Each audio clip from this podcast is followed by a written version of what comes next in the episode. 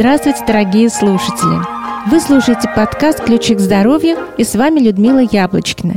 Сегодня я вам расскажу о воздержании. Далеко не все понимают, что такое быть сильной личностью и уметь воздерживаться. Воздержанность – это самоограничение, умеренность в полезном и отказ от вредного. Сдержанность – это разумность во всем, и в частности в том, что связано со здоровьем. Оказывается, даже полезным нельзя злоупотреблять. Например, физические нагрузки хороши, но в разумных пределах. Перегрузка может привести к травмам. Известно, что марафонский бег на пределе человеческих возможностей приводил к серьезным расстройствам здоровья спортсменов. В результате чрезмерной физической нагрузки стенки сосудов, эндокринные органы начинают выделять огромное количество биологически активных веществ, влияющих на здоровье человека. А знакомо ли вам состояние блаженства после тяжелого физического труда или интенсивной тренировки? Оно возникает от того, что организм выделяет эндоморфины, собственные наркотики. Если в этот момент измерить основные параметры, то окажется, что артериальное давление низкое, пульс неадекватно частый, резко нарушены вегетативные реакции. Человек либо совсем не потеет, либо пот с него льет ручьем. Но за счет эйфории наступает переоценка возможностей. Спортсмен попадает в зависимость от тренировочного кайфа, и чтобы испытать его вновь и вновь с прежней силой, увеличивает нагрузки. Пока молод, не ощущается износа собственного тела, но хроническая экстремальность неизбежно губит. Бесценная вода – это животворная, освежающая влага, но и в ней можно утонуть. Пить надо достаточно, но избыток жидкости в организме может привести к состоянию водной интоксикации. Солнечный свет, который приносит нам радость жизни и прилив бодрости, превращающий витамин D в его активную форму, может стать и причиной тяжелых отклонений в здоровье, если им злоупотреблять. Даже пищу, без которой в жизни никак не обойтись, нужно употреблять в умеренном количестве. Всего хорошего, друзья, должно быть в меру. Очевидно также, что существует и то, от чего следует полностью отказаться. По-настоящему воздержанные люди руководствуются здравым смыслом, всячески избегая ядов. Алкоголь, табак и прочие наркотики заманчивы. Их рекламируют как забаву, которая повышает настроение, снимает напряжение, устраняет боль. Употребление всего этого в любом виде и количестве опасно, так как может привести к стойкому привыканию и причинить вред. Привыкание вызывают некоторые сильно действующие медицинские препараты, пускаемые по рецептам. Пользоваться ими нужно с большой осторожностью и лишь по необходимости. Наркотическое опьянение ведет к грубости и жестокости, беспорядочным половым связям и насилию, разрушается здоровье души и тела. Привыкание к наркотикам становится причиной болезни и разрушает наш организм. Подумайте, друзья, что произошло бы со статистикой заболевания раком легких, если бы человечество каким-то чудом смогло избавиться от употребления табака? Цирроз печени стал бы редкостью, если бы не употреблялся алкоголь. СПИД и другие венерические болезни исчезли бы, если бы мужчины и женщины смогли удовлетворяться Божьим планом сексуальных отношений. Тучность один из факторов, повышающих риск появления сердечных заболеваний, а также рака груди и кишечника. Диабет у взрослых стал бы редкостью, если бы люди изменили свой образ жизни. Переедание грозит и тем, кто употребляет здоровую пищу. Если в вашем рационе нет вредных продуктов, это не значит, что такую пищу можно употреблять сколько душе угодно. Переедание, независимо от качества пищи, засоряет желудок, расстраивая работу всего организма. Табак принадлежит категории медленно действующих, особенно коварных и наиболее пагубных ядов. В любом виде использование табака губительно для всего организма. Более всего опасно при употреблении табака то, что его воздействие на организм замедленно и на первый взгляд незаметно. Табак возбуждает, а затем парализует нервную систему. Продукты питания и напитки содержащие стимулирующие вещества, также вредны для здоровья. К таким продуктам относятся чай и кофе. Вред от них многократно перекрывает кажущуюся пользу. Друзья, чтобы контролировать свои привычки и желания, в первую очередь надо научиться дисциплинировать свое сознание, но трезво размышлять и проявлять самообладание сможет лишь тот, кто воздерживается от употребления алкоголя, табака и наркотических средств. Итак, сила воли и самоконтроль сохраняют здоровье и способствуют выздоровлению. Однако многие зависимые люди считают, что постоянно контролировать свои поступки невозможно. Попытки начать новую жизнь, кажется, ни к чему не приводят. Даже страх перед раком, сердечно-сосудистыми заболеваниями, нетрудоспособностью или даже смертью не всегда помогает полностью отказаться от пагубных привычек. Есть только один ответ на все подобные мысли. Существует один проверенный способ достижения самообладания. Он успешен, потому что затрагивает сам корень проблемы – эгоизм, греховную природу человека. Рецепт избавления от этого заболевания, который поражен каждый из нас, стал доступен нам по милости Божьей и благодаря смерти Христа за наши грехи. Когда мы принимаем Христа как нашего Спасителя, Он помогает нам добиться того, что невозможно для человека. Чтобы вам было понятно, как это сделать на практике, хочу зачитать опыт, который написал читатель нашей газеты «Ваши ключи к здоровью» Сергей Киселев из города Ишкаралы Республики Марий-Элм. В 30 лет в мою жизнь пришли трудности. От безысходности я подошел к окну и воззвал к Богу. «Господи, если ты есть, то помоги мне. В тот момент я понял, что Бог услышал меня. Слезы благодарности выступили из глаз. Появилось желание почитать Библию.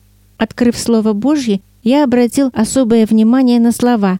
«Разве не знаете, что вы храм Божий, и Дух Божий живет в вас? Если кто разорит храм Божий, того покарает Бог, ибо храм Божий свят, и этот храм – вы». После этого наставления я стал просить у Бога прощения за бесцельно прожитые годы и просил научить жить по Писанию. Меня не оставляла мысль, что надо бросить курить. Наконец, я объявил войну этому зелью.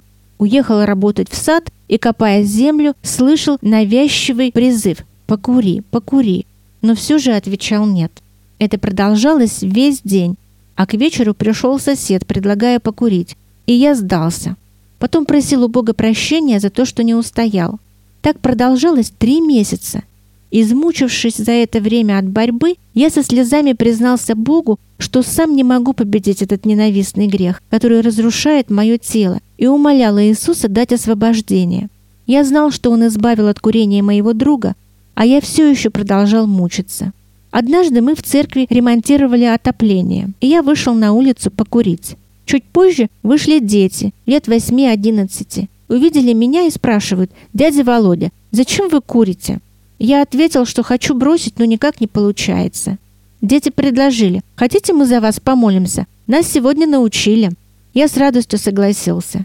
Дети окружили меня, взяли за руки и сказали, «Иисус, избавь дядю Володю от курения. Аминь». И разбежались. Мою грудь как будто огонь наполнил. Стало очень жарко. Через два дня иду я на работу и чувствую, что в кармане что-то мешает. Это была пачка сигарет.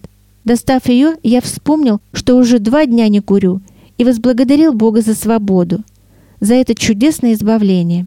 Постепенно я стал по-другому чувствовать запахи.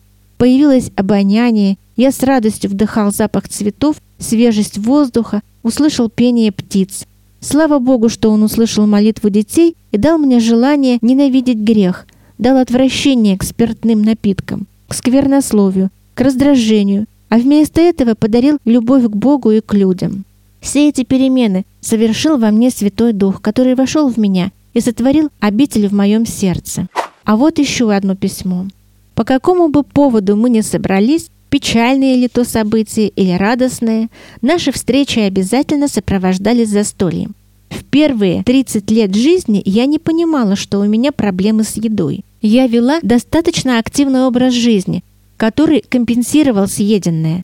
Но после рождения двоих детей я обнаружила, что не могу избавиться от лишнего веса. Я перепробовала несколько диет, но безуспешно. Я знала, что нужно делать, но не могла этого сделать. Ответственность на работе, обязанности жены и матери – а также дочери, отец которой умирал от рака, тяжелым бременем легли на меня. И я перестала контролировать свою жизнь, а вместе с ней и привычки к еде. Однажды во время передачи по радио одна известная писательница рассказала, как Бог подтвердил свою верность во время смерти ее дочери. Меня поразил тот факт, что женщина, будучи писательницей, женой, матерью и бабушкой, сохранила душевное равновесие даже во время такой трагедии. Я понимала, как мне недостает того, что имела эта женщина. Поэтому на следующий день я купила все ее книги по программе «Первая заповедь для здоровья», какие только могла найти в наших магазинах. Изучая программу, я все больше и больше узнавала о Господе и Его великой любви ко мне. В Библии сказано, что мы – храм Святого Духа, который живет в нас, и что Иисус заплатил огромную цену за меня.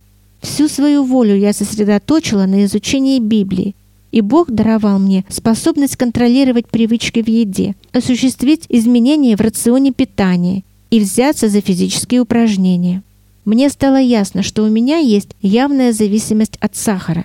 Слава Богу, в моем сердце и теле началось преображение. Моя нездоровая тяга к еде была заменена жаждой Слова Божьего, и результаты не замедлили проявиться.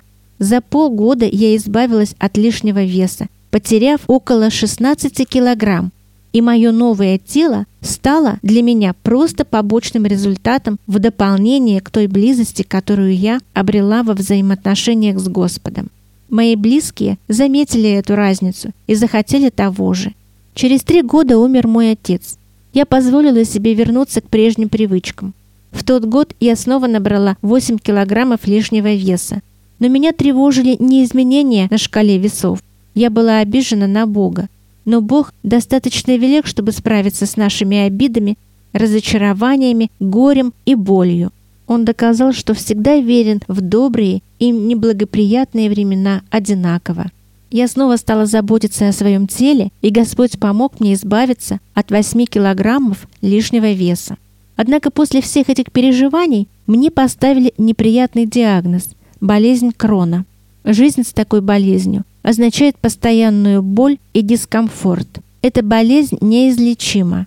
Я чувствовала потерю сил. Мне было трудно подняться с постели и спуститься по ступенькам. В один из дней я вдруг поняла, что никогда не просила Бога исцелить меня.